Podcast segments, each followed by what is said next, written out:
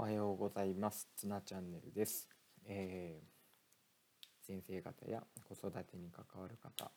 えー、幸せに豊かにをコンセプトに配信しています、えー、今日は、えちょっとした一言のやり取りがとても嬉しかったという話をしたいと思います、え皆さんの学校にはえ、音読カードというものはありますでしょうか？え、1日1回おそらく家に帰って1回か分かんないですけど音読をしてくる宿題のようなものがあると思うんですけどもえ、っと今年から、え、音読カードはやめました。えー、なんかこの別のなんか厚紙に、えー、こうなんですか音読しましたみたいなタイム書くようなワークシートを貼りためていくようなのは、えー、やめましたなんかもう集めるのめんどくさいと思ってえ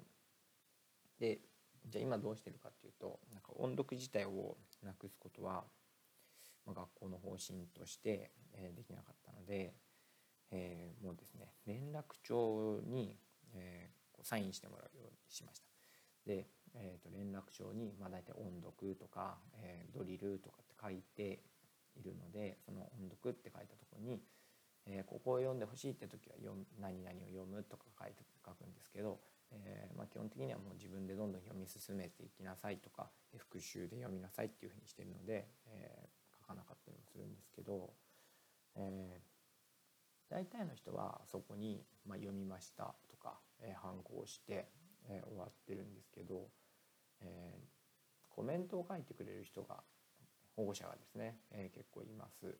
えー、スラスラ読めていました上手に読めました、えー、時にはえ、内容に触れてあここのこういう表現が素晴らしい作品だなと思いましたとか、え、改めて自分の生活を見直したいと思いましたとか、え、一緒に読んでいて楽しかったですとかっていうコメント書いてくれて、えーと、そういうコメントがすごくいいですよっていう話もなんか学級通信とかで紹介したりして、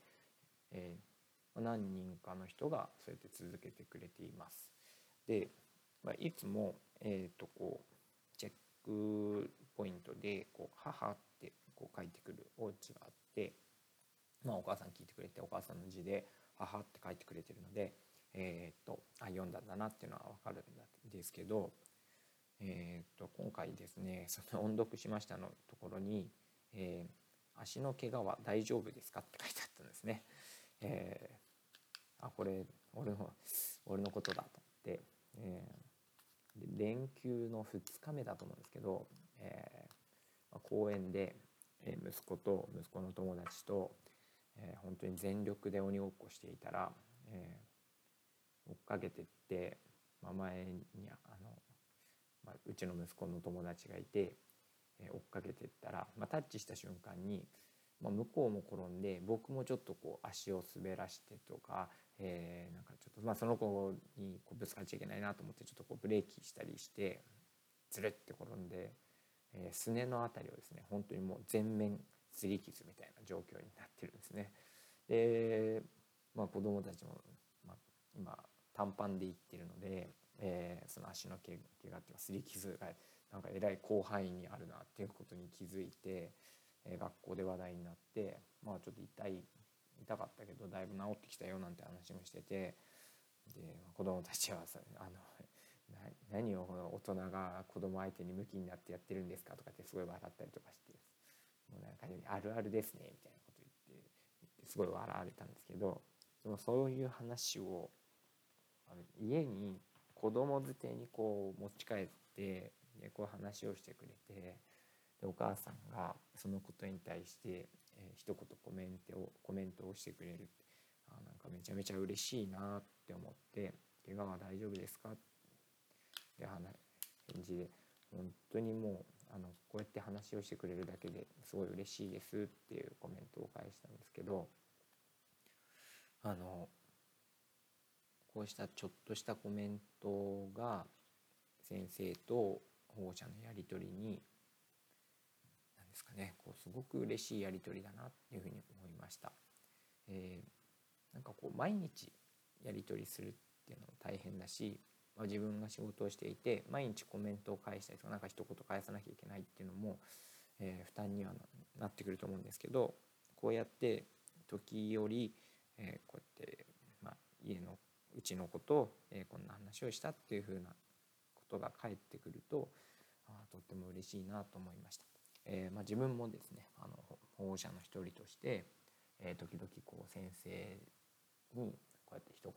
何か返してあげたり、うん、なんかこうやっぱりいい言葉ですよねこう相手を心配したりお礼を言ったり励ましたりそういうコメントをなんかこう返していけるといいつながりができるんじゃないかなっていうふうに思いました。えーまあ、それだけではなく周りにいる人に「大丈夫?」とか「ありがとね」とか「頑張ってるね」っていう、えー、小さな一言を一声が、えー、いい関係性を築けるのかなっていうのも思いましたので、えー、ぜひですね皆さんも参考にしてください。えー、音読カード、ね、音読カードってただ読むだけじゃなくて人とのつながりも作ってくれるカードだってことも、えー、分かってきました。えーまあ、意味を持ってやるってことが大事なんでしょうね。え、どうもありがとうございました。え、今日も聞いてくれて、え、本当に皆さんにも感謝です。え、また聞いてください。終わります。